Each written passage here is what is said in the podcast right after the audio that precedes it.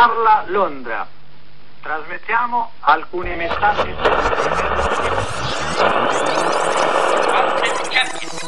Zona infetta da partigiani. Cittadini, lavoratori, sciopero generale contro l'occupazione tedesca.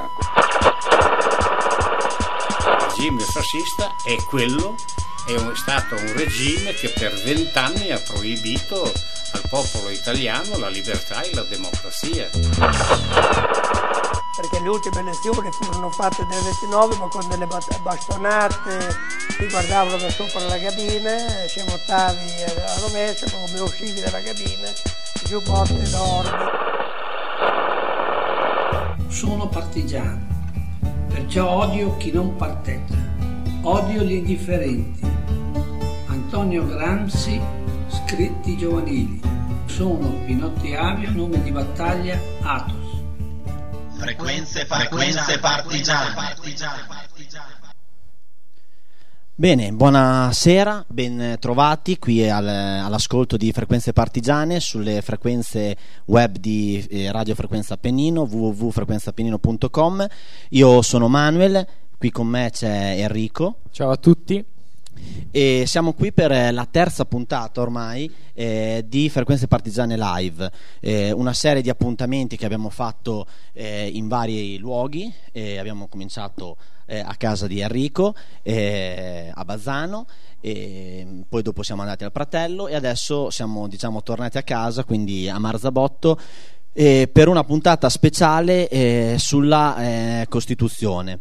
Noi solitamente ci occupiamo di, di strade, quindi andiamo in giro a chiedere alle persone eh, se sanno il perché di una, di una- di una- perché una, una via si chiama in un modo eh, o piuttosto che in un altro. E oggi non ci occupiamo di una via, ma eh, ci occupiamo di una, mm, mi verrebbe da dire, una, una strada maestra, cioè la, la nostra carta fondamentale, eh, che è stata scritta eh, appunto ehm, anche dopo la, dopo la lotta di liberazione, quindi eh, prende eh, spunto da quella che è stata la, la lotta di liberazione nel nostro paese e mh, portandone avanti anche eh, gli ideali di emancipazione, eh, non solo eh, emancipazione delle- degli uomini ma anche delle donne. Quindi eh, la, la puntata di stasera abbiamo deciso eh, di, di- di porla un attimo in un'ottica un po' diversa eh, del solito. Solitamente quando si parla di Costituzione si, si parla anche giustamente eh, di diritti, di, di lavoro. Eh, noi però abbiamo deciso que- questa sera almeno di,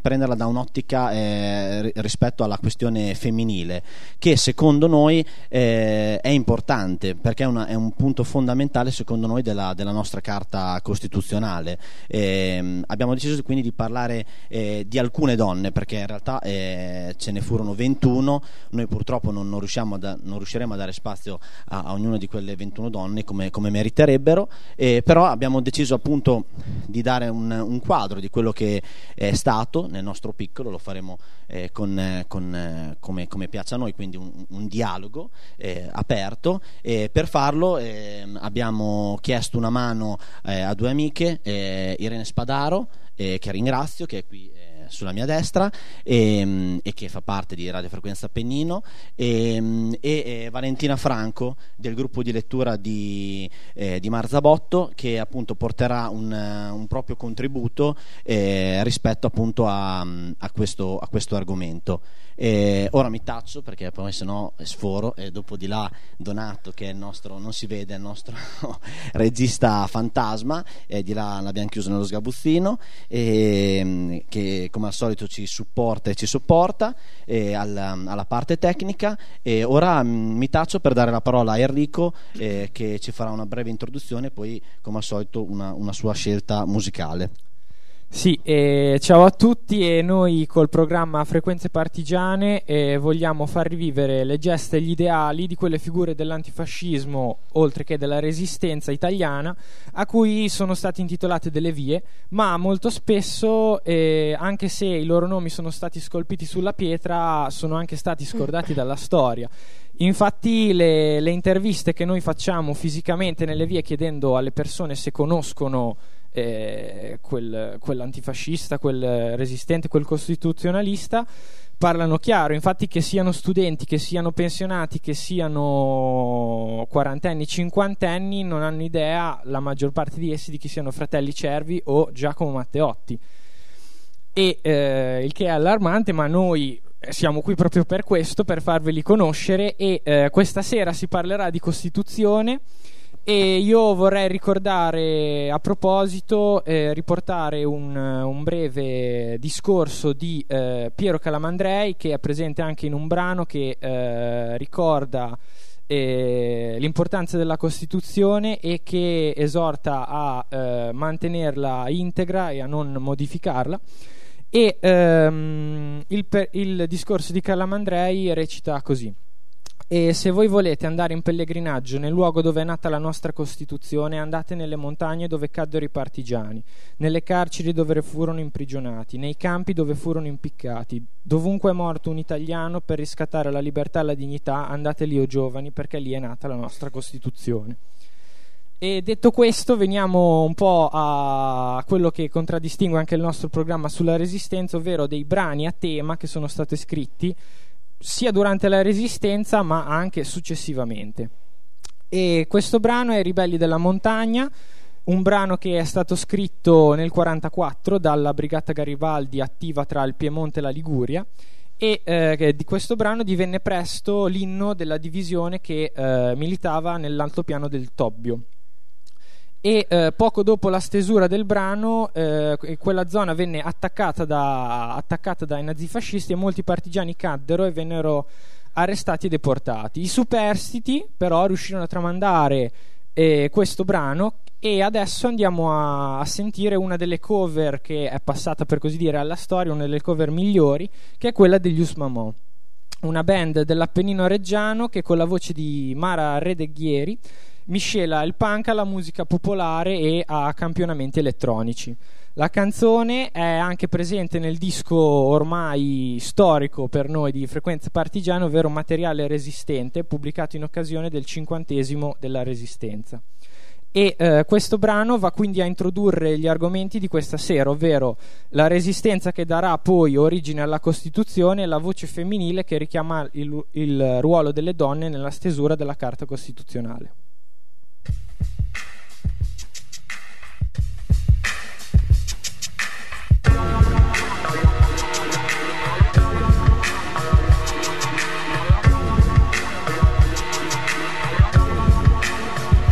Dalle belle città date al nemico, fuggimmo di su per l'aride montagne, cercando libertà fra rupe rupe, contro la schiavitù del sol tradito.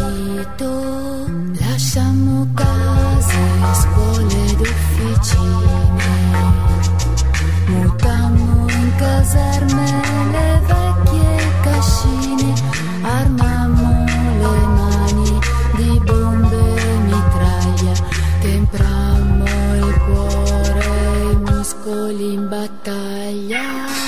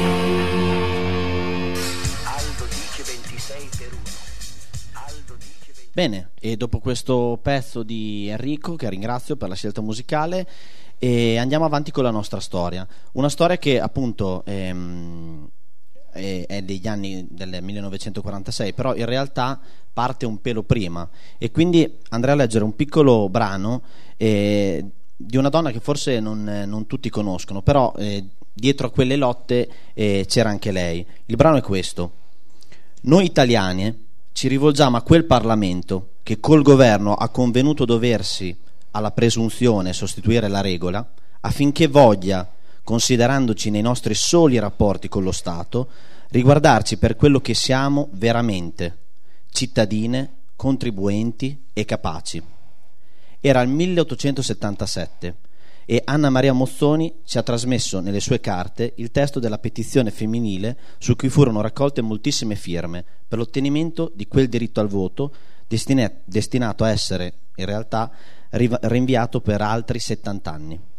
Ecco, Anna Maria Mozzoni fu una delle prime eh, femministe della, della storia italiana e purtroppo eh, dire, le sue speranze e il suo impegno rispetto alla, a- alla questione del, del suffragio universale, come poi è successo, è, è stato rimandato, come appunto abbiamo appena detto, per oltre 70 anni. Questo ci fa capire il ritardo eh, storico del nostro paese, ma non solo il nostro, che nonostante l'impegno di Anna Maria Mozzoni e anche delle altre che, che vennero dopo, eh, è utile ricordare qui anche Anna Kulishov che si impegnò anche lei da socialista perché Anna Maria Mozzoni veniva da una famiglia eh, comunque nobile, aveva un altro eh, diciamo retro eh, rispetto a, però eh, si impegnò lo stesso per la questione delle- dei- dei diritti delle donne e del suffragio universale.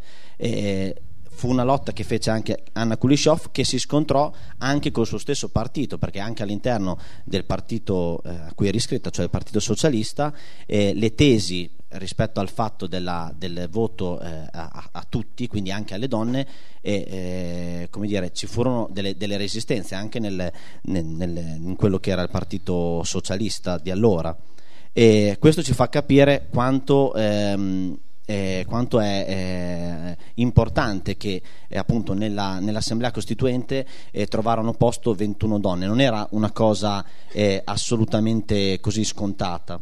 E ehm, adesso andiamo a vedere chi erano queste 21 donne.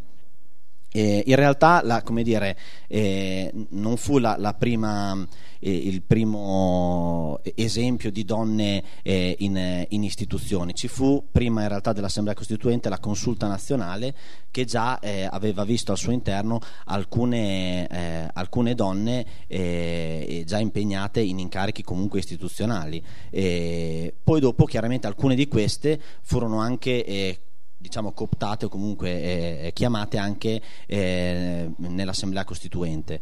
E, è giusto ricordare i nomi di queste donne. Eh, Adele Bei, Bianca Bianchi, Laura Bianchini ehm, Elisabetta Conci eh, Filomena Deli Castelli eh, Nadia Gallico Spano Leonilde Iotti detta Nilde Teresa Mattei Lina Merlin Rita Montagnana Togliatti Ottavia Pena Buscemi è chiaro che sono nomi che magari ce ne sono anche altri, ovviamente sono 21, che magari a, noi adesso ci dicono poco, a parte magari Nil Deiotti che tutti conoscono per, eh, perché eh, successivamente ha avuto anche incarichi eh, di, di, alto, di, alto, prestigio, come insomma, è stata presidente della Camera per, per tre legislature, se, se, non erro, e quindi eh, insomma eh, alcune di loro sono andate anche avanti nella politica, alcune di loro si sono fermate lì, nel senso che al di là dell'Assemblea Costituente non, non hanno avuto altri incarichi, però eh, l'impegno delle donne eh, nella Costituente è stato molto importante soprattutto se pensiamo a quegli articoli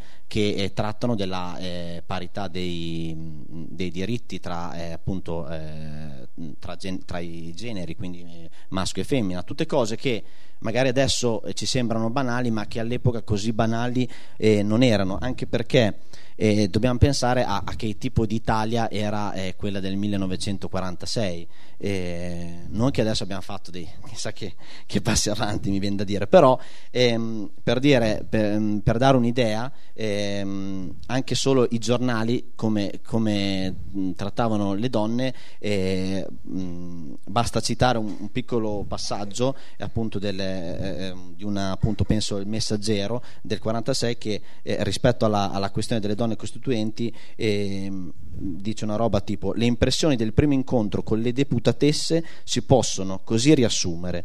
Non fumano in genere e in maggioranza non si truccano e vestono con la più grande semplicità.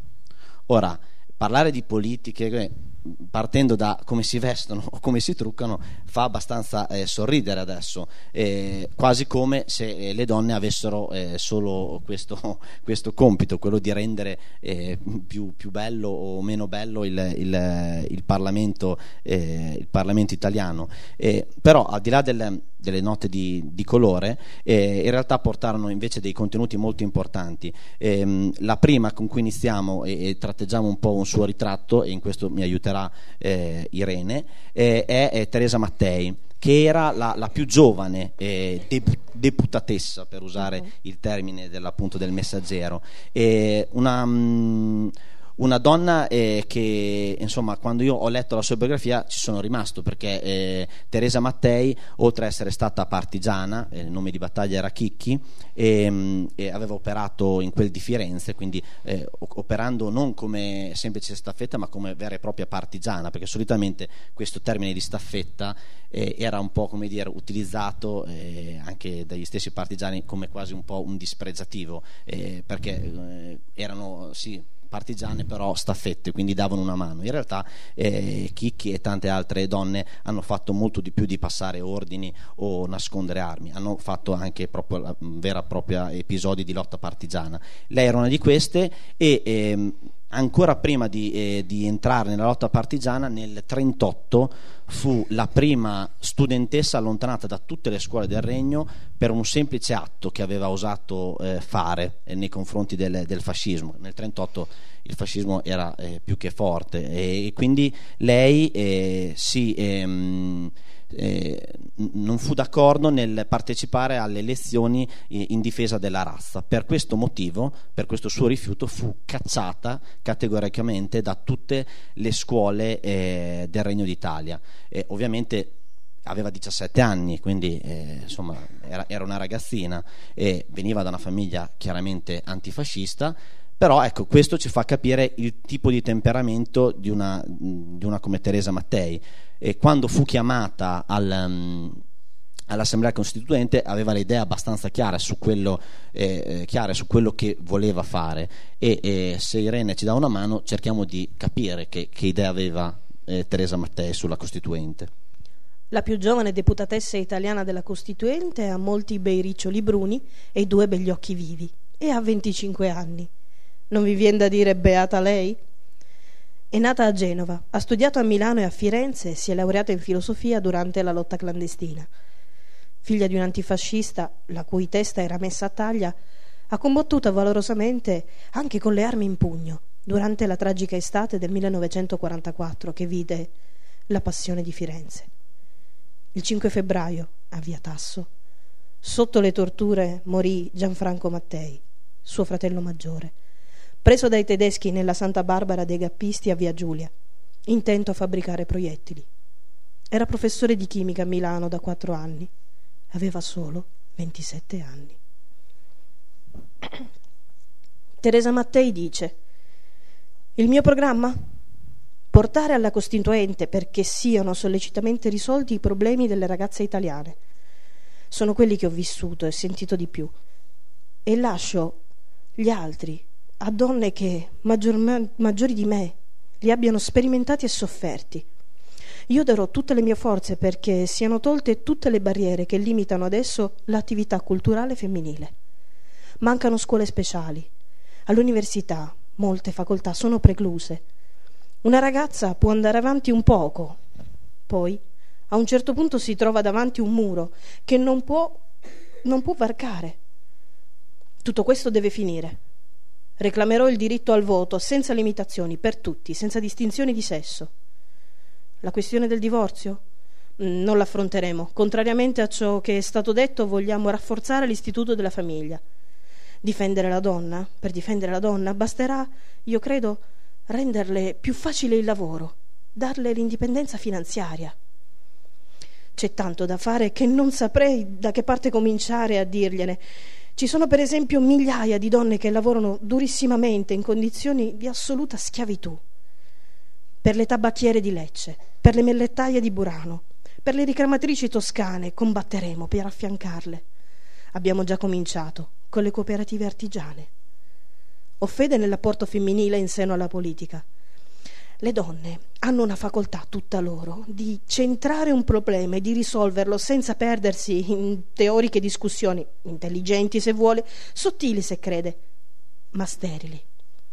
E le questioni oggi sono così urgenti e le donne sanno accordarsi tra loro in vista di superiori interessi. L'UDI accoglie donne di ogni partito che collegano cameratescamente. La Lega Internazionale delle Donne ne raccoglie 40 milioni. Fraternamente. Tutto questo peserà un giorno. E sarà bene. La guerra, per esempio. Se le mamme saranno al governo, come potrà scatenarsi? Alle donne Dio ha commesso la difesa della vita. E questa era Teresa Mattei. E penso che sia importante ricordare queste parole e ricordare l'impegno e la speranza che una, una, giovane, una giovane, donna, 25 anni, aveva rispetto a questo compito. E, mh, fa, eh, fa, impressione eh, anche capire la. Eh, non solo l'impegno, ma la, il senso di responsabilità che traspare da, da queste parole e che ehm, ancora più importante per una persona come Teresa Mattei che alla sua indipendenza anche politica eh, ci teneva parecchio eh, per la sua autonomia, per la sua idea eh, di, di, partito, comunque eh, di socialismo che aveva in testa lei, fu eh, dopo, eh, più tardi in seguito, fu anche espulsa dal partito, dal partito comunista perché già nella Costituente, ma soprattutto dopo per quello che successe in Unione Sovietica, entrò eh, in, in, collisione con una personalità forte come quella di eh, Palmiro Togliatti, che sicuramente non era proprio insomma, semplice no? da, da, da, trattare subito. Fu espulsa nel, nel 1955 eh, per la appunto per, per, radiata per dissenso politico, e, ehm, ma già, nella, già, nei lavori della Costituente eh, ebbe modo di, di, scontrarsi più volte eh, con Togliatti, eh, con Togliatti per questioni eh, legate al... Um, alla, ad, alcune, ad, alcuni articoli. Eh, in, in, principio fu appunto quello della questione sull'articolo 7, quello rispetto ai, mh, eh, insomma, a, al concordato, a, insomma, ai patti lateranensi, eh, che in un qualche modo nella Costituzione sono stati confermati, su cui lei, eh, lei ed altre eh, si espressero contrariamente, chiaramente causando alcuni problemi e poi eh, come dire, tra eh, la, la, la, componente comunista e la componente cattolica, perché appunto in queste 21 donne di cui abbiamo parlato c'erano sì nove comuniste, quindi insieme a Teresa Mattei che era appunto eh, comunista, c'erano eh, appunto Teresa Noce e Rita Montagnana, Montagnana Toiatti e, ed altre comuniste, però c'era anche la parte cattolica che chiaramente, soprattutto su alcuni articoli, eh, ribadì più volte eh, il dissenso e le distanze che che ovviamente erano diciamo incolmabili tra, eh, appunto, tra cattolici e, e comunisti. E penso a, appunto, alle questioni sulla, sulla famiglia e appunto, sulla, sulla, parità dei generi. Non sempre ci fu in realtà questo, questo scontro. Eh, dobbiamo pensare che eh, nonostante il conflitto ideologico c'erano in campo, Teresa Mattei in, questo, in questa intervista faceva riferimento a Ludi, che era la grande organizzazione di massa delle donne italiane. Eh, eh, influenzata fortemente dal, dal, Partito Comunista e dall'altra parte però c'era il CIF che non è che è un detersivo, anche se oggi abbiamo ironizzato su questo, però eh, eh, invece era il centro italiano eh, femminile, se non sbaglio, che era eh, diciamo le, la, la, la, l'organizzazione di massa però delle donne eh, cattoliche, quindi eh, ovviamente c'erano eh, dietro queste due organizzazioni pensieri e idee anche diametralmente opposte rispetto al ruolo della donna eh, nella società italiana, nella famiglia italiana, eh, eccetera. E quindi eh, questo venne, venne fuori ne, appunto durante i, i lavori della, della Costituente. non sempre eh, ci fu in realtà lo scontro aperto. Alcune volte, soprattutto sul tema dei diritti e della parità, è importante eh, vedere come anche le donne seppero fare gruppo e, e portare avanti anche eh, battaglie importanti sulla questione della parità dei sessi. È il caso, è il caso della, dell'articolo 3 della Costituzione che sancisce appunto questi, questi principi. Ehm, c'è un altro brano, se non sbaglio, di Teresa Mattei in cui lei appunto affronta il tema della, appunto, del, dei lavori della, sulla Costituente e quindi anche i rapporti più che tra le donne, e, insomma i rapporti anche con gli altri membri della Costituente. Ho appena 25 anni. Con la resistenza avevo perso mio padre, un fratello e io stesso avevo lottato. Ero stata eletta con moltissimi voti. Ricordo ancora il primo giorno a Montecitorio. Ero entrata nella segreteria della Costituente, ma presto, per volontà di Togliatti, venni messa nell'ufficio di presidenza. Che emozione!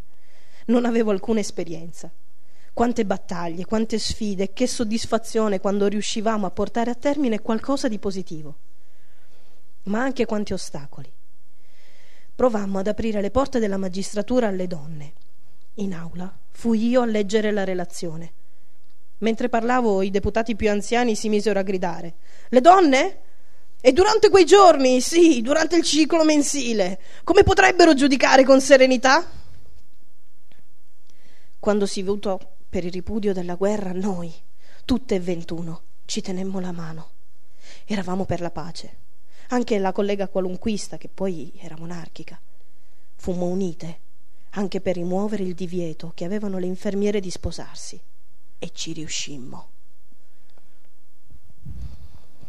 Bene, questo era il racconto un po' di, eh, di Teresa Mattei sui eh, rapporti all'interno della, della, Costituente e anche questo, eh, forse eh, eh, riuscì più alle donne che non agli uomini, il fatto anche di andare fuori dal...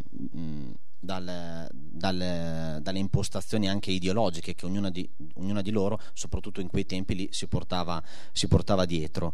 E, ehm, ora per andare avanti, e, ehm, dopo Teresa Mattei, eh, affrontiamo un, un'altra donna che, eh, come dire, eh, quando abbiamo dovuto scegliere eh, chi occuparci così non è stato facile perché comunque eh, lasciare fuori dei nomi penso a Teresa Noce che aveva una storia dietro eh, importante eh, perché fatto, era stata in Spagna aveva eh, combattuto là in, appunto contro, contro il, il, i franchisti eccetera ehm, moglie di Longo quindi insomma aveva una storia grandissima però non possiamo non parlare di tutti quindi abbiamo dovuto fare una scelta.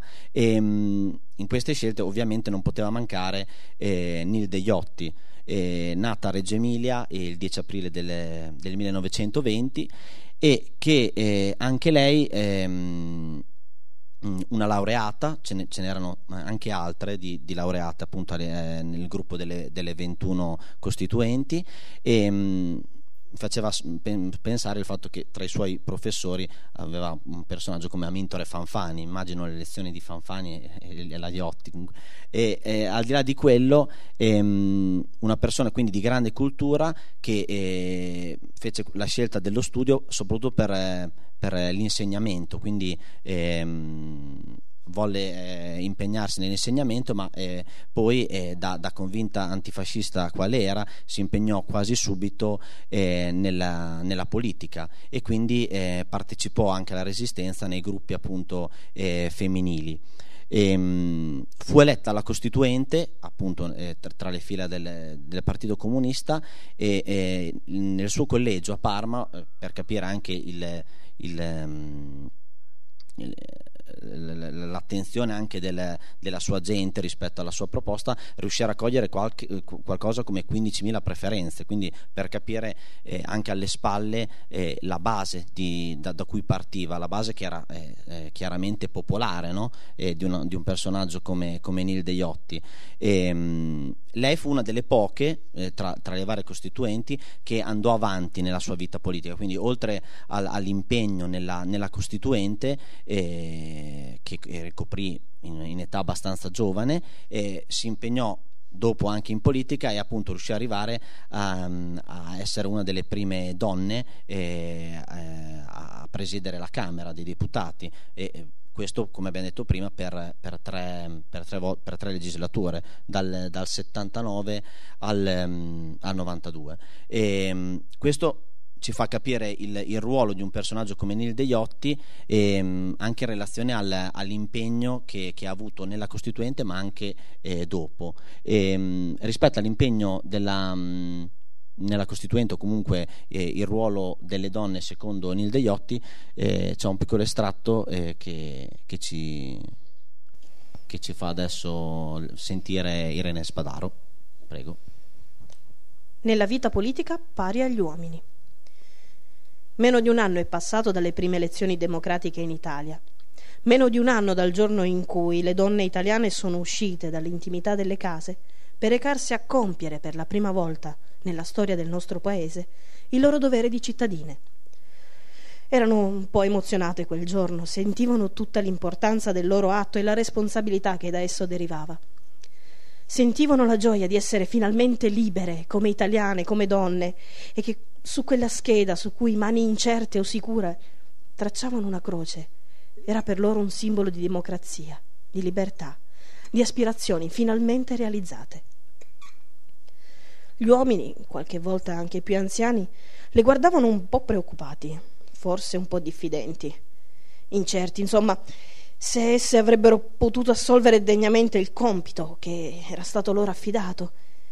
Ebbene, a distanza di un anno, nel giorno in cui tutte le donne, non solo d'Italia, celebrano la loro festa, possiamo riguardare il cammino percorso, tracciare un bilancio del lavoro compiuto.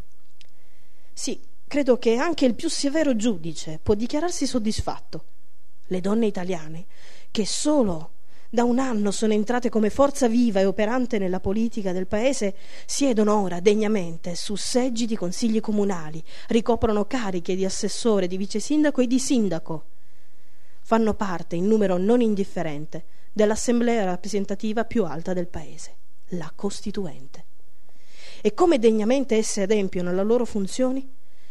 Esse hanno forse più degli uomini lo slancio, l'entusiasmo che le spinge a lottare con accanimento contro gli ostacoli, sono pronte a vedere le loro miserie e le sofferenze, a preoccuparsi della salute, dell'educazione dei bambini, che rappresentano il patrimonio più prezioso della nazione. Che dire ad esempio del lavoro di Elettra Pollastrini, deputata della Costituente e assessore del comune di Rieti, e di Giovanna Barcellona, assessore del comune di Milano? Le conoscono bene le, lo- le donne delle loro città che hanno avuto i loro bambini curati, assistiti, invitati alle colonie marine e montane, che hanno trovato aiuto per sé e per le loro famiglie, i poveri che hanno visto sorgere mense quasi per miracolo. Gli ostacoli erano molti, i bilanci dissestati, i fabbricati distrutti, ma tutto è stato recuperato per un meraviglioso sforzo di volontà. E nei comuni minori? Altrettanto pronta e paziente l'opera di Annita Eusebi, vice sindaco di Poggio Mirteto, di Anna Prateco e di Caterina Prateco, sindaco e vice sindaco di Ravagnesi, di Giuliana Bartolozzi, di Ester Capponi e di tante altre che sarebbe troppo lungo ricordare. Ma la voce delle donne ha risuonato anche nelle aule austere e solenni di Montecitorie. Ecco Nadia Spano difendere i diritti delle vedove di guerra. Adele Bey chiedere al governo di continuare l'assistenza ai raiduci e partigiani. Teresa Noci discutere e difendere con ardore nelle commissioni della Costituente i diritti delle lavoratrici. Il cammino percorso in meno di un anno è stato molto e difficile, ma le nostre donne hanno bruciato le tappe. Esse continuano la loro opera. Ad esse va l'elogio e la fiducia delle donne italiane, di tutti gli italiani, che sperano e credono nella rinascita democratica del nostro paese. Grazie per, per questo, per questo brano. E mh, adesso eh, lascerei la parola a Enrico per eh, un, altro, un altro brano musicale. Sì, e la prossima canzone è una canzone che ci parla proprio della Costituzione, anche se devo dire non è stato affatto semplice trovare delle canzoni ad hoc proprio sulla Costituzione. Ma una di queste, eh, seppur non troppo immediata ed esplicita, è eh, il brano di Frankie I Energy intitolato Sana e Robusta. È contenuto nell'album Aeronauta Artico del 2003 e ne sentiamo però la versione dell'album Raptical di due anni dopo. Uno dei fondatori del rap italiano, Frankie I Energy, che con origini siciliane, vissuto tra Caserta e Città di Castello, e porta al centro dei suoi brani tematiche non scontate e elaborate con un linguaggio tutto suo e molto ricercato che lo rende unico e testi che hanno oltre vent'anni, come ad esempio Faida e Faida, Combatti la Faida, che restano imprescindibili per eh, l'hip hop italiano.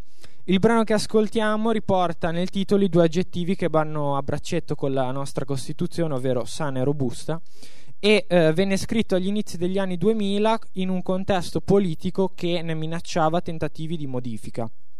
E eh, in questo brano si nota un'altra caratteristica dei brani di Frankie, ovvero quella di essere quasi profetici. Pensiamo a Faide Faida che ci riporta a tutte le stragi di mafia e non solo, a libri di sangue, dell'intolleranza religiosa e anche politica, e a quelli che ben pensano, che parla un po' della società italiana e precariato sulle condizioni dei lavoratori e dei giovani italiani.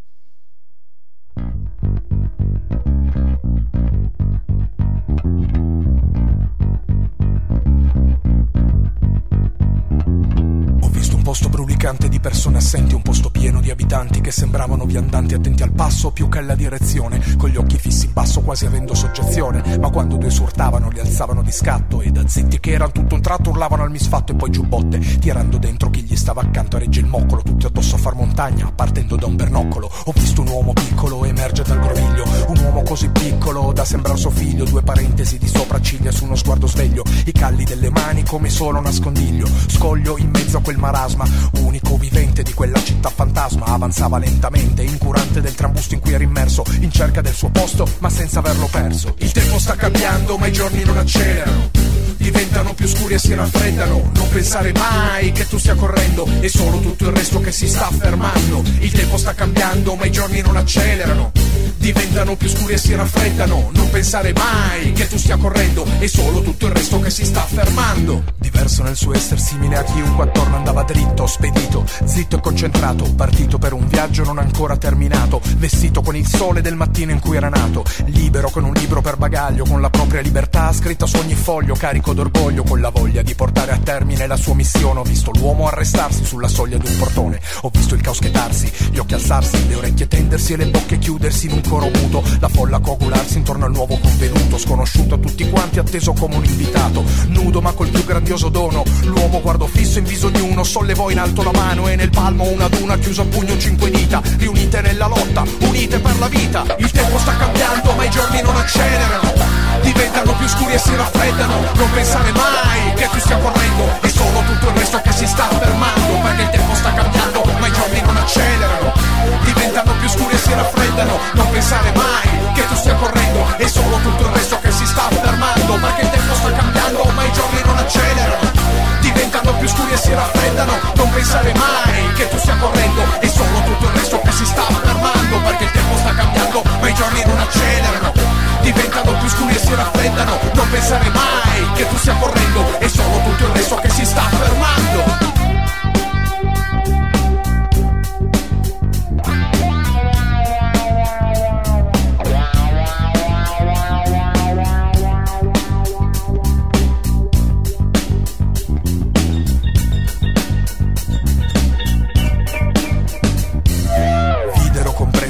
Ordinati si sedettero, disposti in semicerchi intorno all'uomo per cui tacquero come acque d'uno stagno in cui le onde si propagano partendo da un impulso anche minuscolo. Ascoltavano composti il silenzio che intonavano, aspettavano che a romperlo fosse l'uomo che guardavano e quando questi alzò il volume prese fiato tutti lo trattennero ed iniziò il racconto di quel libro magico. Questo che vi mostra un organismo, carne mista spirito in un corpo unico, nato il giorno in cui tutti noi eravamo solo ipotesi, chiamati indistintamente posteri. Questo è il testamento che gli antichi hanno inciso con le dita, scritto con il sangue, pagato con la vita di operai, perché noi senza troppi guai godessimo di quella libertà che non hanno avuto mai. Il tempo sta cambiando, ma i giorni non accelerano, diventano più scuri e si raffreddano. Non pensare mai che tu stia correndo, è solo tutto il resto che si sta fermando, perché il tempo sta cambiando, ma i giorni non accelerano, diventano più scuri e si raffreddano. Non pensare mai che tu stia correndo, è solo tutto il resto che si sta fermando,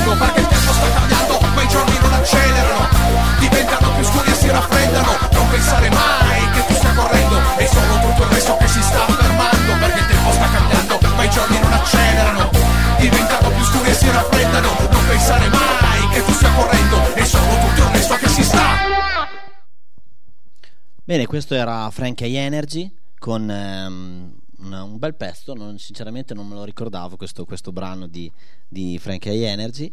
E, mm, niente, dopo, mm, dopo la musica eh, è, il, è il momento di un'altra costituente e questa volta è una socialista e- ed è Lina Merlin.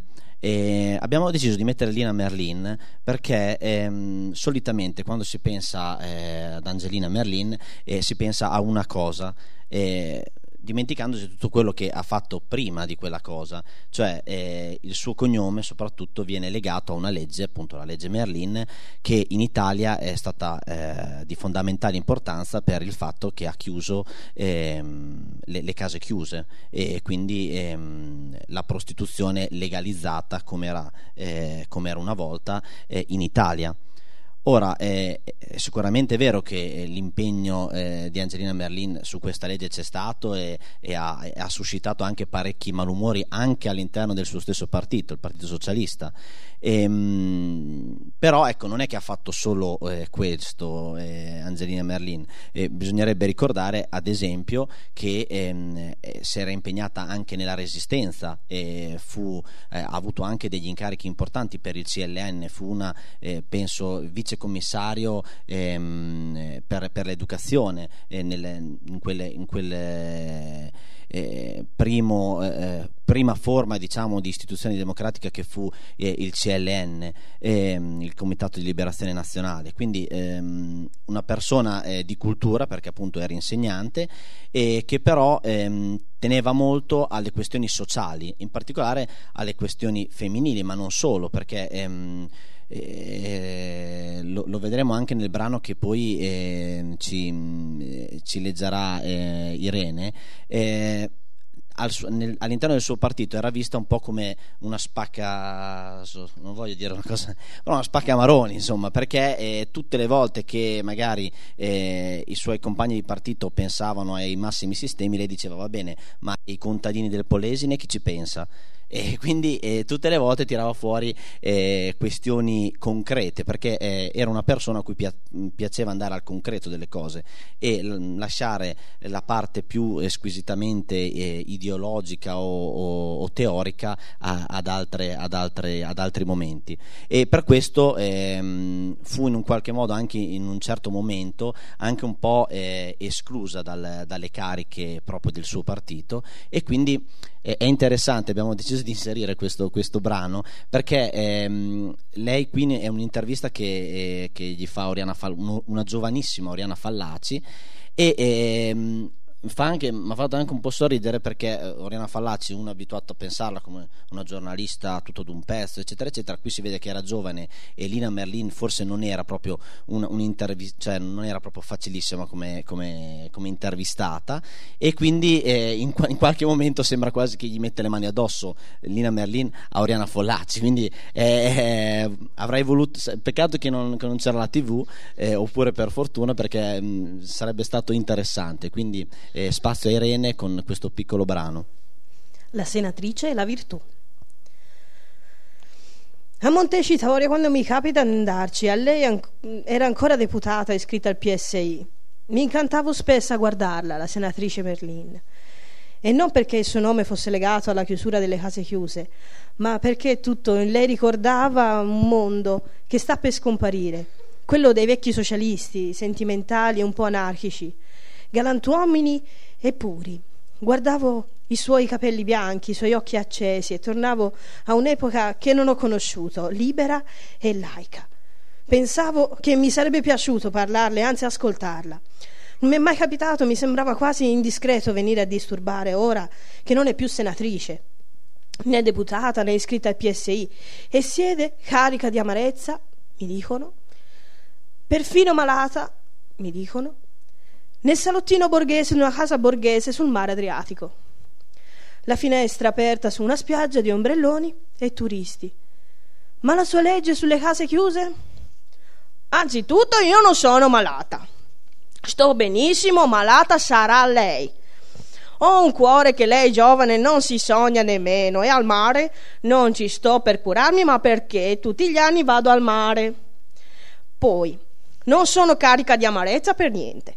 Sono tranquilla, serena e se mi sono ritirata è perché non voglio morire prima di quanto mi tocchi e ciascuno ha diritto di morire più tardi possibile. La mia vecchia pelle m'è cara e se resto un giorno in più fra i mestieranti della politica, finivo al cimitero anzitempo. Le racconterò ogni cosa se vuole, ma io non faccio misteri. Intanto sappia che quando onesti, gli onesti trionfano, eh, quando gli onesti non trionfano, gli onesti si ritirano. Eh?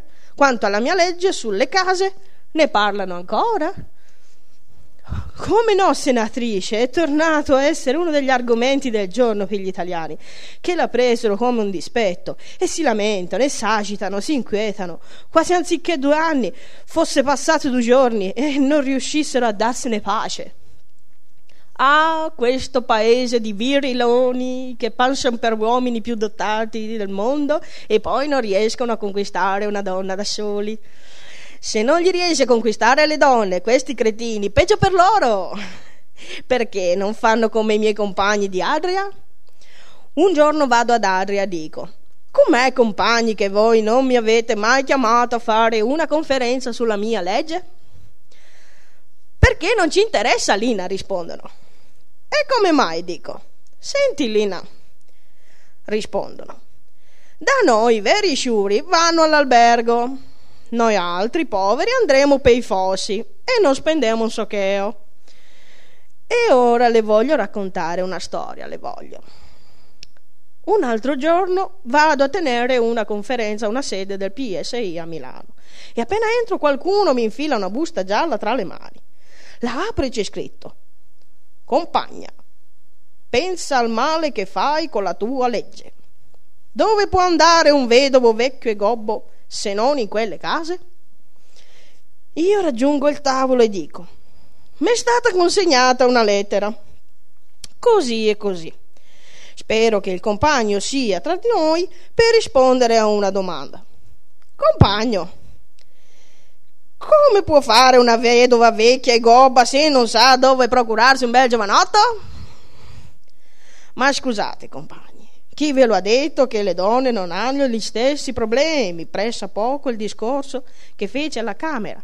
Se voi ritenete che quello che sia un servizio sociale, i cittadini maschi abbiano il diritto al servizio sociale delle prostitute, il servizio obbligatorio per le cittadine dai vent'anni in su. E che anche per le cittadine sia considerato un servizio sociale.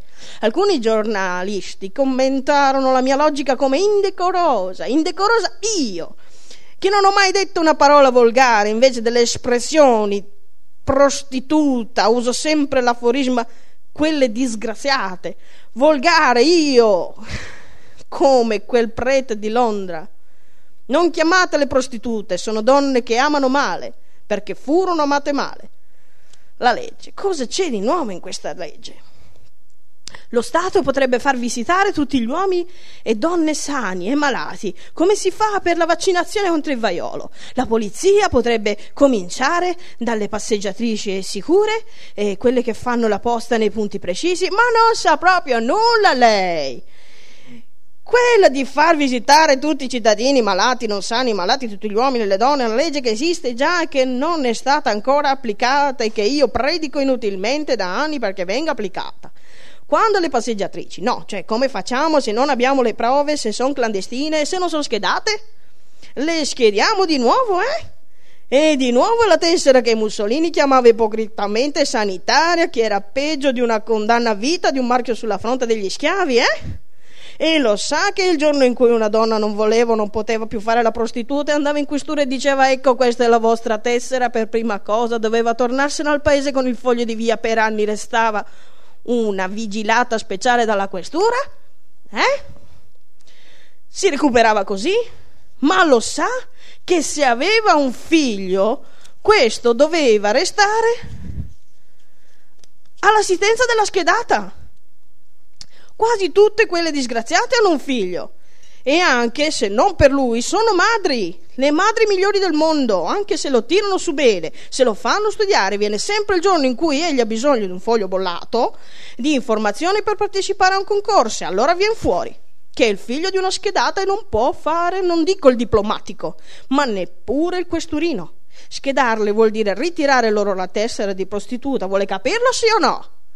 E perché schedare loro? Sì, le, le, le parea che la prostituzione, che non le squillo, che vivono in appartamenti eleganti e non le mantenute, eh? che si vendono per una pelliccia e un gioiello? Non sono prostitute anche le amichette dei ricchi?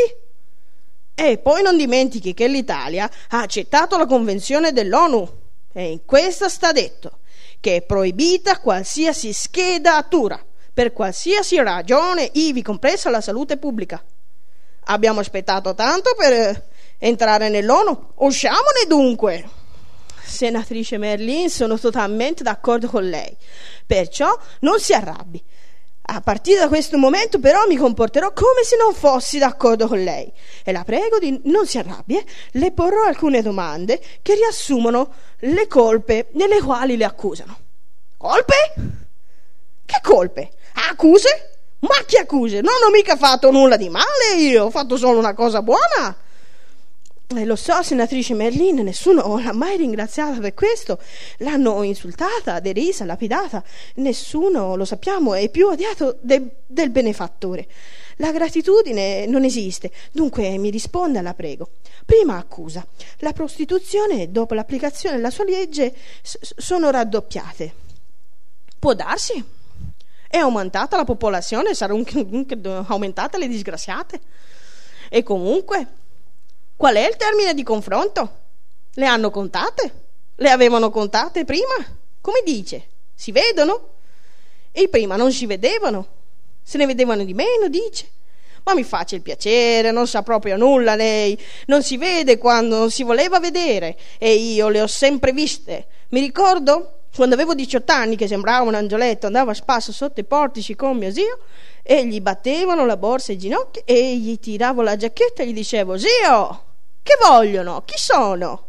E lui: L'elemosina. E prima che fosse applicata la mia legge, una volta a Milano ho fatto le 4 del mattino, ho fatto, incontrandole, ovunque. Seconda accusa, aumento delle malattie celtiche. Questo le dicono le persone molto serie, però. Questi sono i miei dati. Ma com'è ingenua lei? I dati di chi? E contrapposti a quali dati? Ma lo sa che nel 1937 ci furono centinaia di migliaia di casi? Diminuirono fortemente con la scoperta degli antibiotici, ma crebbero di nuovo nel 1953, quando le case erano ancora aperte, e si sono chiuse nel 1958. E il fatto che gli antibiotici, chi ci si assuefa e dopo un certo uso non hanno più lo stesso effetto, dove lo mette? E c'è una grande recrudescenza della poliomelite, del cancro di questi anni, anche questa è colpa della Merlin? E come si combatte quella recrudescenza, semmai? Riaprendo le case che sono focolai di infezione? Senta lei, che non capisce proprio nulla. Lo sa quante volte quelle disgraziate erano visitate nelle case? Due volte alla settimana. Le pare sufficiente? Con decine di clienti al giorno ciascuna e che servivano a visitare 2500 donne, quante ne vivevano nelle case chiuse, quando fuori c'erano almeno 50.000 clandestine non obbligate a marcar visita? E le tenutarie che dicevano al dottore, dottore, non ci dica che la Rosetta le è ammalata, mi lavora tanto? E il dottore si accontentava, ma stia zitta, stia.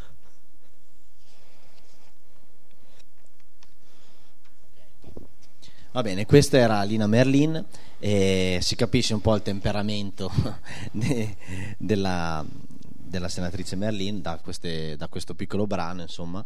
E, um, ora eh, do la parola a Enrico per un, un altro intervento musicale. Sì, eh, il prossimo brano ce lo presentano gli Acid Folk Alleanza, abbreviato AFA, che è una band che unisce sapientemente rock pop e folk a testi pungenti. E questo brano che stiamo per sentire è intitolato Mondariso ed è cantato insieme al coro delle mondine di Correggio.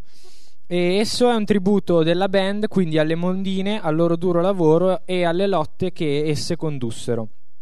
Come ci ricorda il brano più famoso delle mondine, ovvero La Lega, sebbenché siamo donne, che fu la prima canzone di lotta proletaria femminile nata agli inizi del Novecento nella pianura padana, dove appunto c'erano molte risaie e eh, un brano che testimonia un, signific- un, significativo impegno della donna nella vita politica e del lavoro in Italia, specialmente nelle campagne e, nel- nelle risaie, come dicevamo prima. E eh, pur essendo nata nella prima fase di organizzazione del movimento contadino, questa canzone è sopravvissuta fino ad oggi, tanto che eh, è abbastanza famosa e continua ad essere utilizzata anche eh, in occasione di scioperi e lotte sindacali e eh, Mondariso, la canzone che invece stiamo per sentire, eh, trova unite tradizione e innovazione e grazie a voci provenienti da generi musicali assai distanti che però nel testo eh, attualizza e richiama le dure condizioni di lavoro.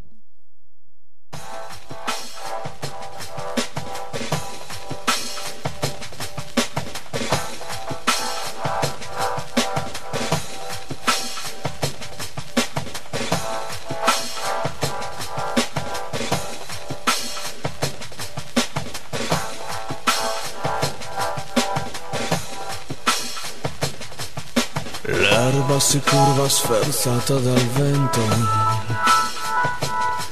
La schiena si curva, passano le ore. Anime leggere unite da un canto. Acqua santa mescolata al sudore.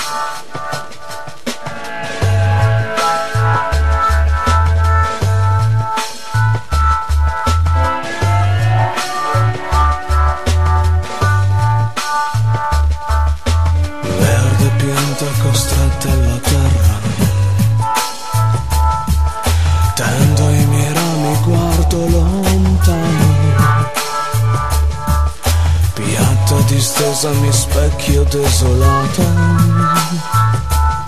L'immagine sorride quando il turno è finito.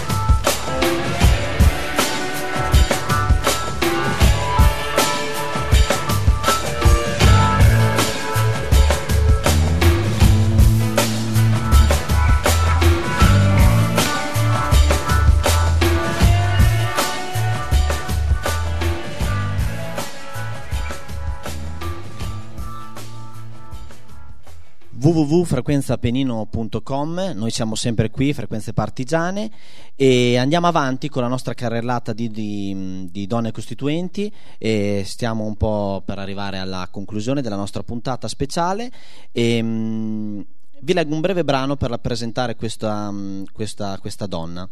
Ieri l'altro dovevamo compiere il nostro dovere di eleggere il provvisorio Presidente della Repubblica Italiana. La nostra scelta è caduta sull'onorevole Ottavia Penna Buscemi, unico deputato di sesso femminile del gruppo parlamentare dell'uomo qualunque, una donna colta, intelligente, una sposa, una madre. L'aver scelto Ottavia Penna Buscemi costituisce per noi condanna di un mondo politico incancrenito, un omaggio alla donna italiana. Ecco, queste sono le parole di eh, Guglielmo Giannini, il fondatore e ideatore di questo movimento eh, politico che appunto prese il nome dell'uomo qualunque.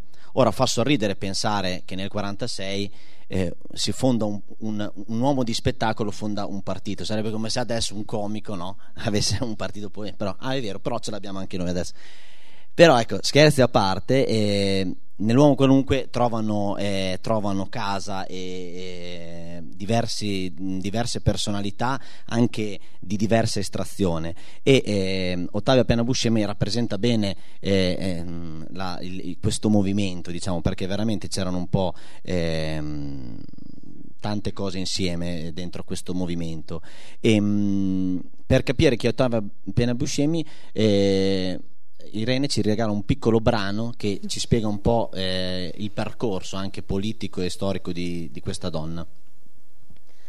Durante l'ultima guerra, nottetempo, una giovane bionda baronessa si aggirava furtivamente nelle campagne del Calatino e tagliava con un coltello i sacchi di grano che i baroni della zona destinavano illegalmente al mercato nero, anziché all'obbligatorio ammasso. Altre notti invece prelevava dalle proprie fattorie carni macellate e le portava nelle case degli indigeni, con quale rischio si può immaginare se scoperta dai gendarmi con quel carico di cibo in macchina, che sarebbe dovuto essere razionato con la carta annonaria. Questa giustiziera della notte si chiamava Ottavia Penna.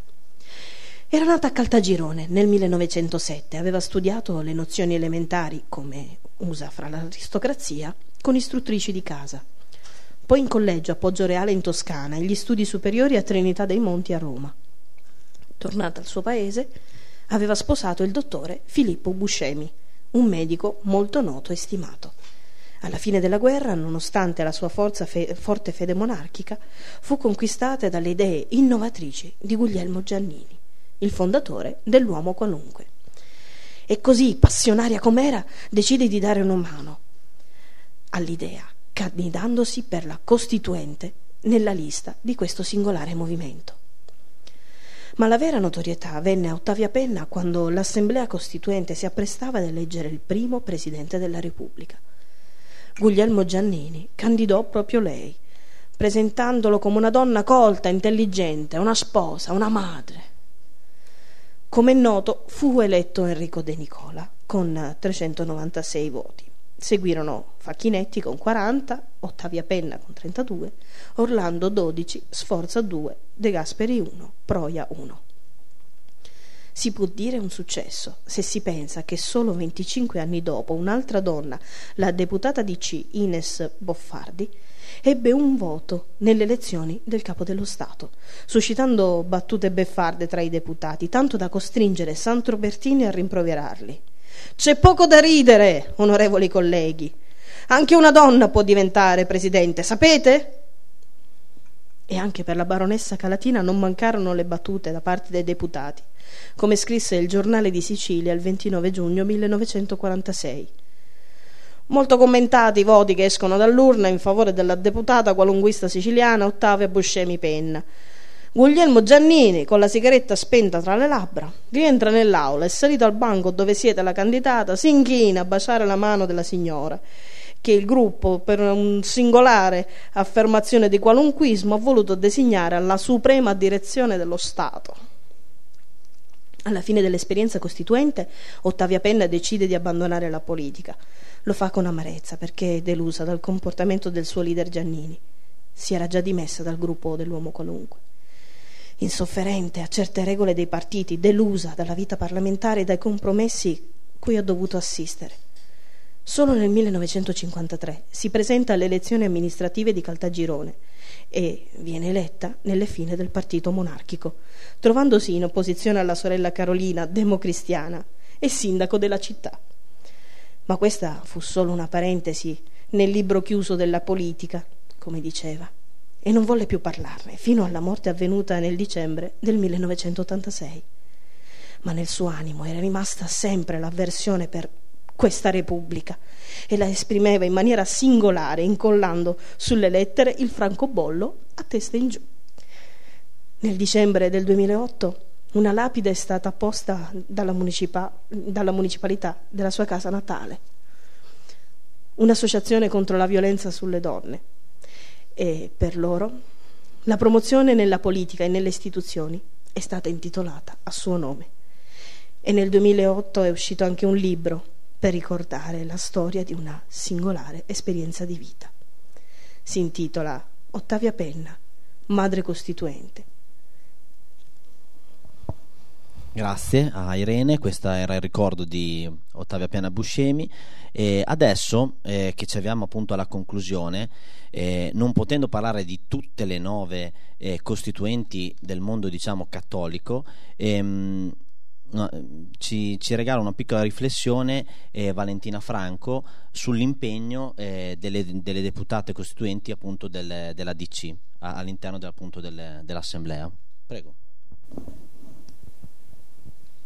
E dunque, come vi ha detto Manuel, erano nove le donne della Costituente, nove le donne democristiane, che quindi erano legate al mondo cattolico. Il mondo cattolico eh, italiano in quegli anni era comunque variegato, non dobbiamo certo immaginare che fosse solamente reazionario, perché in effetti già dalla fine dell'Ottocento una parte del mondo cattolico era molto impegnato nel sociale e quindi lo trovavamo nel mondo del lavoro, per esempio, e chiaramente quello che comunque aveva dato una svolta decisiva era stato l'antifascismo e la resistenza, a cui una parte del mondo cattolico aveva partecipato. E questo vale anche per le donne, di cui parleremo stasera, perché molte donne che avevano partecipato direttamente o indirettamente alla resistenza erano legate all'area cristiano-cattolica. Ecco perché poi eh, si creò già in quegli anni, quindi già prima della Costituente, una formazione di donne impegnate politicamente che facevano riferimento eh, alla dottrina sociale della Chiesa e a quello che diventerà poi la democrazia cristiana. Queste donne eh, erano ovviamente legate al loro partito, erano legate ad una Chiesa, siamo a vent'anni dal concilio, a una Chiesa che comunque è, è ancora fortemente reazionaria, intendo dire co- pensando ai vertici diciamo, della Chiesa. D'altra parte queste donne avranno la capacità, il coraggio, l'autonomia anche di eh, saper prendere delle distanze, di saper comunque allacciare delle relazioni significative con donne di altri schieramenti soprattutto con le donne della sinistra. Questo perché eh, le donne dell'area mh, cattolica sociale, diciamo, e le donne della sinistra erano unite da alcuni elementi essenziali dalla, dall'idea che l'eguaglianza fosse un valore, dall'importanza del lavoro e mh, dall'impegno contro il privilegio. Tutto questo lo ritroviamo ovviamente a partire dal 1944 con la nascita del CIF, appunto, che eh, è un movimento potremmo definirlo in qualche modo ludi bianco, diciamo, e, ma il CIF e l'UDI hanno momenti di collaborazione. Il CIF è un'associazione che raccoglie per, per l'appunto eh, gruppi diversi, associazioni diverse di donne impegnate politicamente e socialmente dell'area cattolica. Ecco, la presidentessa sarà Maria Federici, la presidentessa del CIF, che diventerà una costituente. Secondo me la più battagliera, la più forte la più mm, sì, mm, polemica in qualche modo, la più decisa per certi versi, nella pattuglia bianca, diciamo, delle costituenti.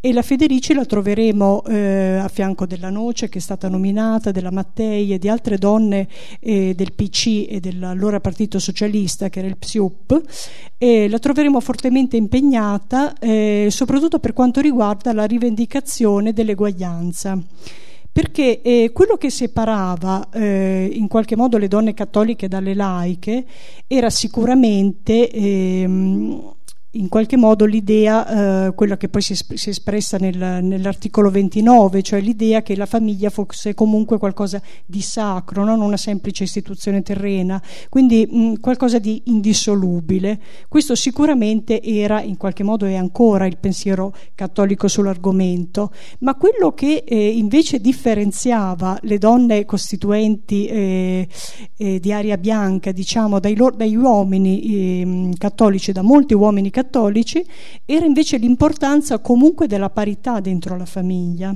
In quello in cui secondo me furono molto coraggiose queste donne fu comunque rivendicare eh, l'importanza della parità, quella parità che come sappiamo giuridicamente non solo si raggiunse poi negli anni 70 col diritto di famiglia. E giuridicamente, anzi per, per il resto è, c'è ancora molto da fare. E, mh, su questo effettivamente eh, furono molto coraggiosi anche perché da un punto di vista concettuale concetti appunto termini che per noi sono familiari, noi parliamo di maschilismo, sappiamo che cos'è. E, loro in qualche modo combattevano un nemico che non aveva un nome. Certo, se andiamo a vedere gli scritti troviamo dei riferimenti per esempio a un fastidio per un atteggiamento paternalista, per una certa galanteria fuori luogo, no?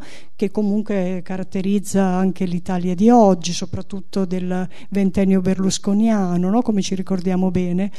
E, però ecco, nonostante appunto non ci fosse stato il classico femminismo, quello che poi si è espresso dagli anni 60 in poi, ehm, era molto forte questa determinazione a superare, eh, in, nome della, mh, in, nome della, solidarietà di genere, a superare determinati confini, che non erano solo confini politico-ideologici, ma per un, per un credente sono confini anche, anche, più importanti sicuramente ecco, dal, dal suo punto di vista.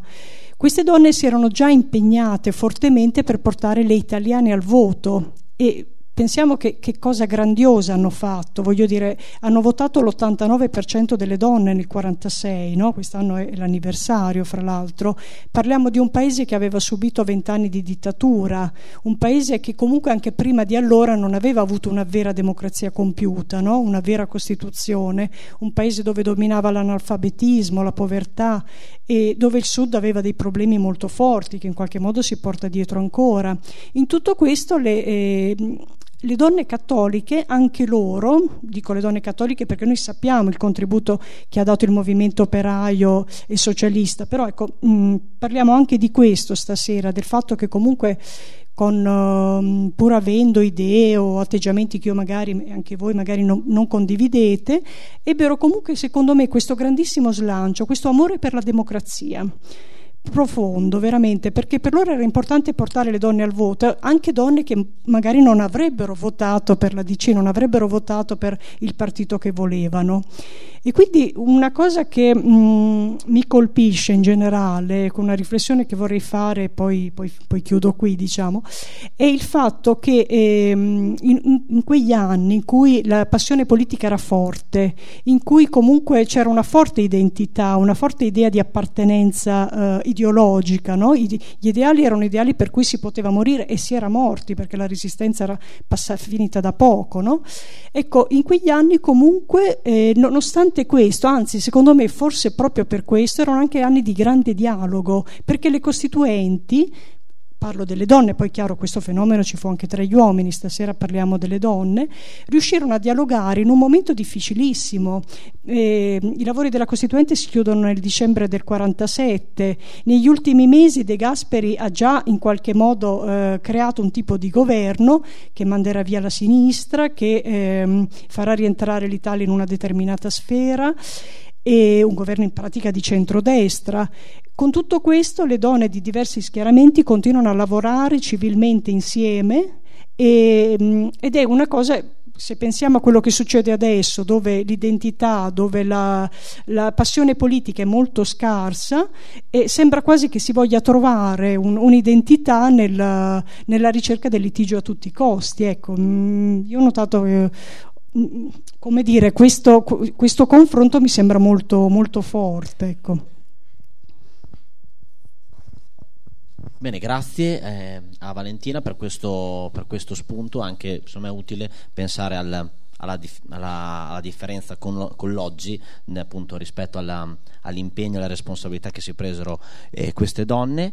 E adesso spazio alla musica con Enrico per un altro brano. Sì, e la prossima canzone eh, riguarda lo sciopero del 1912 eh, di operaie tessili americane che venne anche tradotto in italiano da gruppi femministi e divenne un inno internazionale per le donne in lotta. Eh, intitolato Bread and Roses, eh, tradotto in italiano Il pane e le rose, ehm, ripercorre anche un'espressione di Marx che, eh, ripresa dalle suffragette americane, adottata dal movimento operaio fin dal 1912, si riferisce alla necessità di soddisfare, oltre ai bisogni materiali, anche quelli superflui e culturali. Il brano è stato scritto da Judy Collins, è nata negli anni 30 negli USA e nota per la sua discografia di canti folk e popolari e per i numerosi brani a sfondo sociale. Eh, l'ultima nota del brano è che è presente nella colonna sonora del film Pride che ehm, al termine di un'assemblea i minatori in sciopero insieme ai gruppi di sostegno omosessuali la, la cantano in coro e eh, il brano diventa quasi un, un canto di lotta trasversale adatto per ogni categoria oppressa. As we go marching, marching in the beauty of the day, a million darkened kitchens,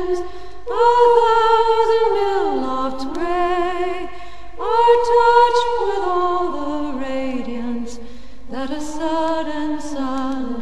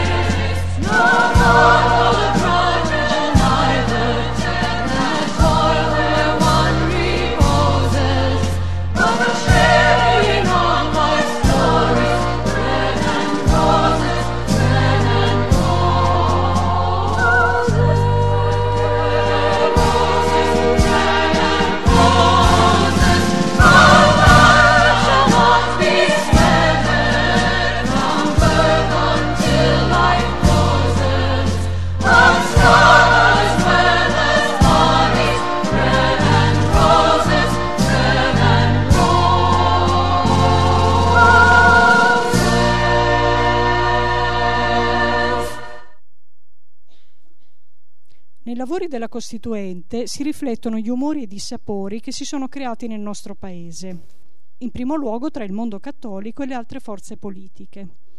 Le Costituenti comunque dialogano fra loro, soprattutto su quei punti focali, come la famiglia e il principio di eguaglianza, che più le chiama in causa. Principalmente la ricerca del consenso dell'elettorato femminile è portata avanti dai due grandi partiti di massa, il Partito Comunista con l'UDI e la Democrazia Cristiana con le associazioni cristiano-cattoliche facenti capo al CIF, Centro Italiano Femminile. Notevole in questo senso l'impegno di Maria Federici, presidente del CIF, che si impegna contro il rischio dell'astensionismo nel 1946, rischio che si prevedeva da parte dell'elettorato femminile. faccio una citazione, l'altra causa dell'astensionismo risale all'atteggiamento degli uomini di casa.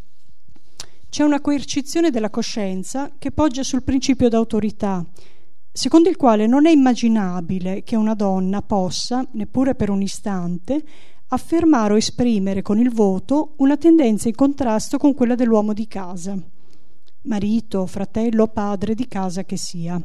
Si tratterebbe di una minuscola bomba atomica scagliata contro l'unità domestica di un dramma inserito con dilaceranti conseguenze nella compattezza del regime familiare. Così denuncia la Federici un pesante clima patriarcale familista dominante nel nostro paese e che faceva temere una scarsa o poco motivata presenza delle donne alle urne. Come sappiamo invece le elezioni si svolsero con grande partecipazione ed entusiasmo e a questo contribuì molto il lavoro che svolsero i movimenti femminili. Il CIF coordina le associazioni femminili cattoliche, tra, tra cui l'Unione Donna e Gioventù Femminile di Azione Cattolica. Era nato alla fine del 1944 proprio per combattere l'astensionismo. Come sappiamo invece l'89% delle donne si presentò poi alle urne. Maria Federici entrò insieme ad altre otto donne nella componente democristiana della Costituente. Aveva preso parte alla Resistenza, così come Laura Bianchini, che aveva militato nelle Fiamme Verdi e collaborato al giornale clandestino partigiano Il Ribelle. Le democristiane e le laiche si scontrarono, sia pure mantenendo una certa diplomazia ed evitando scontri troppo duri sull'istituto del matrimonio, che le prime volevano fosse dichiarato anche giuridicamente indissolubile, mentre ovviamente le seconde si oppongono. Su altri temi però trovarono un'intesa e portarono avanti molte battaglie, unite dal comune interesse di genere, prendendo pure le distanze dai loro partiti. L'arrivo del 47, nel 1947 con il terzo governo De Gasperi e gli accordi con il governo statunitense portarono gli inizi di quel clima di conflitto estremo nel paese e nelle istituzioni, quel clima da guerra fredda che non impedì però alle costituenti di mantenere un costante dialogo ed una collaborazione fra di loro. Un fattore di legame fu certo anche l'avversione al fascismo, del quale rigettavano, oltre che la violenza e l'iniquità, anche il forte sessismo. Un'altra ragione di compattezza per le donne dell'Assemblea era poi la conoscenza e la priorità che esse davano alle questioni concrete, che ben conoscevano e alle quali facevano costante riferimento. Così, evitando di cadere nell'astrazione di scivolare nel burocratese, affrontavano questioni drammatiche nel, del dopoguerra, come le condizioni difficili dei bambini e degli orfani, che in parte conosciamo anche grazie ai capolavori del neorealismo, il lento rientro degli italiani detenuti nei campi di prigionia o sopravvissuti dai campi di sterminio. Bisogna considerare che il muro di paternalismo, quando non di netto maschilismo, era tanto più difficile da fronteggiare quanto più inconsapevole, sia da parte di molti uomini, per i quali era l'atteggiamento normale con cui relazionarsi all'altro sesso, sia per le stesse donne che non avevano ancora quelle categorie verbali e concettuali che almeno in Italia non ci furono fino agli anni 70. Nonostante questo, comunque, le Costituenti furono compatte nel chiedere l'abrogazione immediata dei vari articoli della legislazione fascista che discriminavano le donne e anche nel sancire il loro pieno diritto al lavoro, alla parità in famiglia. In una parola, alla cittadinanza. Come si diceva, le opinioni erano diverse sull'istituto del matrimonio, però erano tutte concordi sulla parità fra i coniugi, arrivando a chiedere l'abolizione della patria podestà e della podestà matrimoniale richiesta che lasciava oltremodo perplessi i colleghi maschi. Si ricorda a questo proposito un aneddoto. Nadia Gallico Spano, esponente del PC e responsabile del periodico Noi Donne, dopo aver fatto presente come uno Stato democratico non possa tollerare l'inferiorità giuridica della donna, di fronte all'insistenza dei colleghi che chiedevano comunque un capo per la famiglia, rispose ironicamente che sì, un capo in famiglia c'era, c'era sempre stato, ma in realtà era la moglie. Persino il grande Calamandrei si mostrò conservatore da questo punto di vista, appellandosi al codice civile. Peccato che, come gli fece notare Maria Maddalena Rossi, detto codice era del 42, dunque fascista, dunque da cambiare. Come è noto, la giusta attuazione dei principi costituzionali su questa materia si ebbe solo nel 1975, con il nuovo diritto di famiglia. Infatti, fino allora l'articolo 29 esprimeva solo un astratto principio di parità.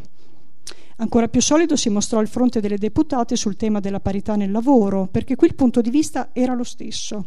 e all'unisono chiesero parità a tutti i livelli, dall'eguaglianza del salario all'accesso alle carriere, garantendo nel contempo protezione per le lavoratrici madri.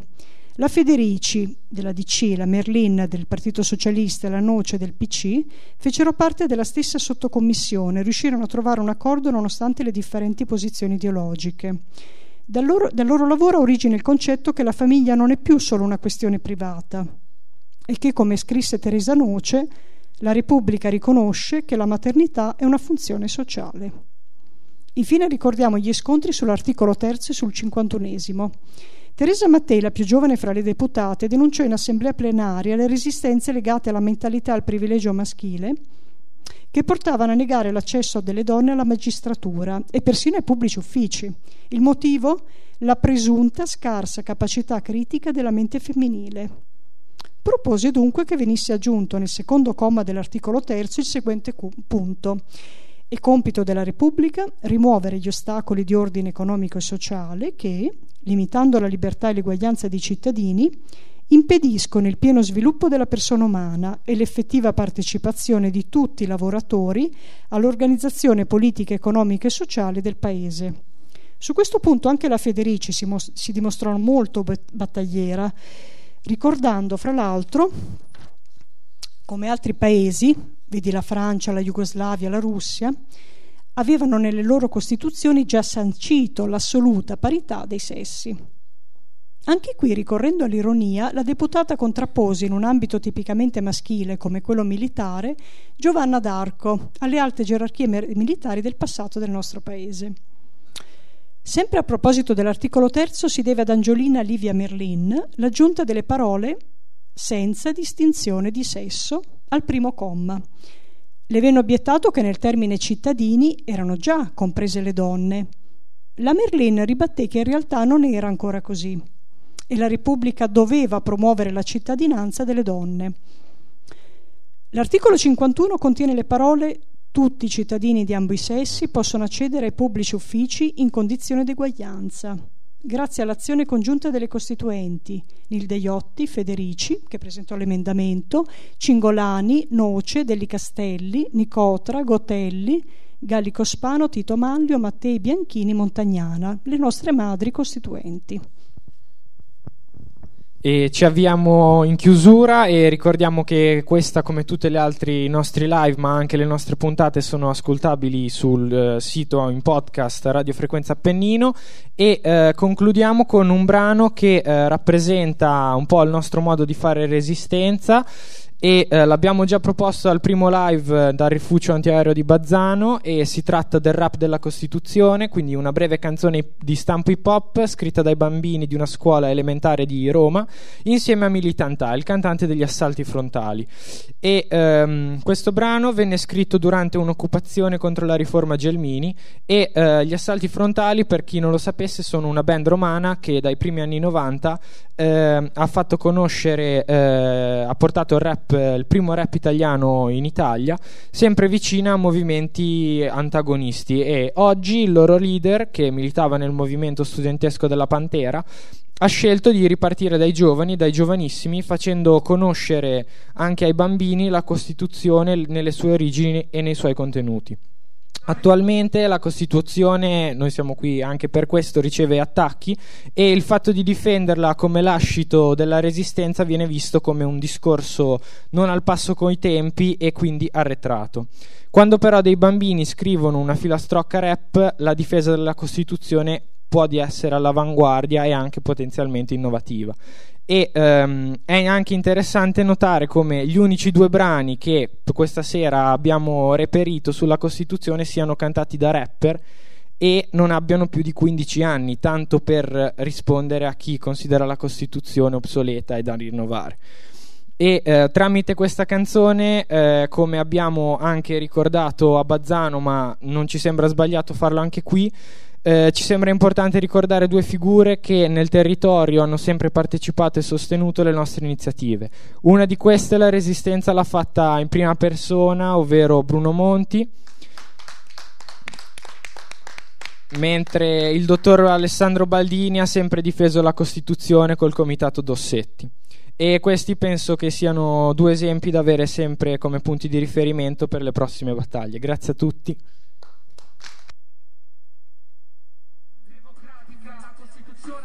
Ci sta simpatica Articolo 1, prezioso più dell'oro. C'è scritto sopra che ognuno un giorno avrà un lavoro. Articolo 9, ci lancia un messaggio. La Repubblica tutela la natura e il paesaggio. Articolo 11, la bomba butta a terra. È per questo che l'Italia ripudia la guerra. Articolo 21, bello il 21 Poter parlare liberi senza temer nessuno. Articolo 33, articolo 34 La scuola è di tutti e su questo non baratto. Comandi chi comandi, chi vuole comandare. Prima deve passare per la carta costituzionale 9, 19, 139 Le cose più importanti su cui proprio non ci piove L'Italia è una repubblica, è pubblica, di tutti Anche di chi lo dubita L'Italia è una repubblica democratica La Costituzione a noi ci sta simpatica Oh. Sapete, per scriverla ci misero due anni, nessuno ce la rubi, coi soldi o con gli inganni, due anni di riunioni, di grandi e di bambini, perché non torni più tra noi, Benito Mussolini.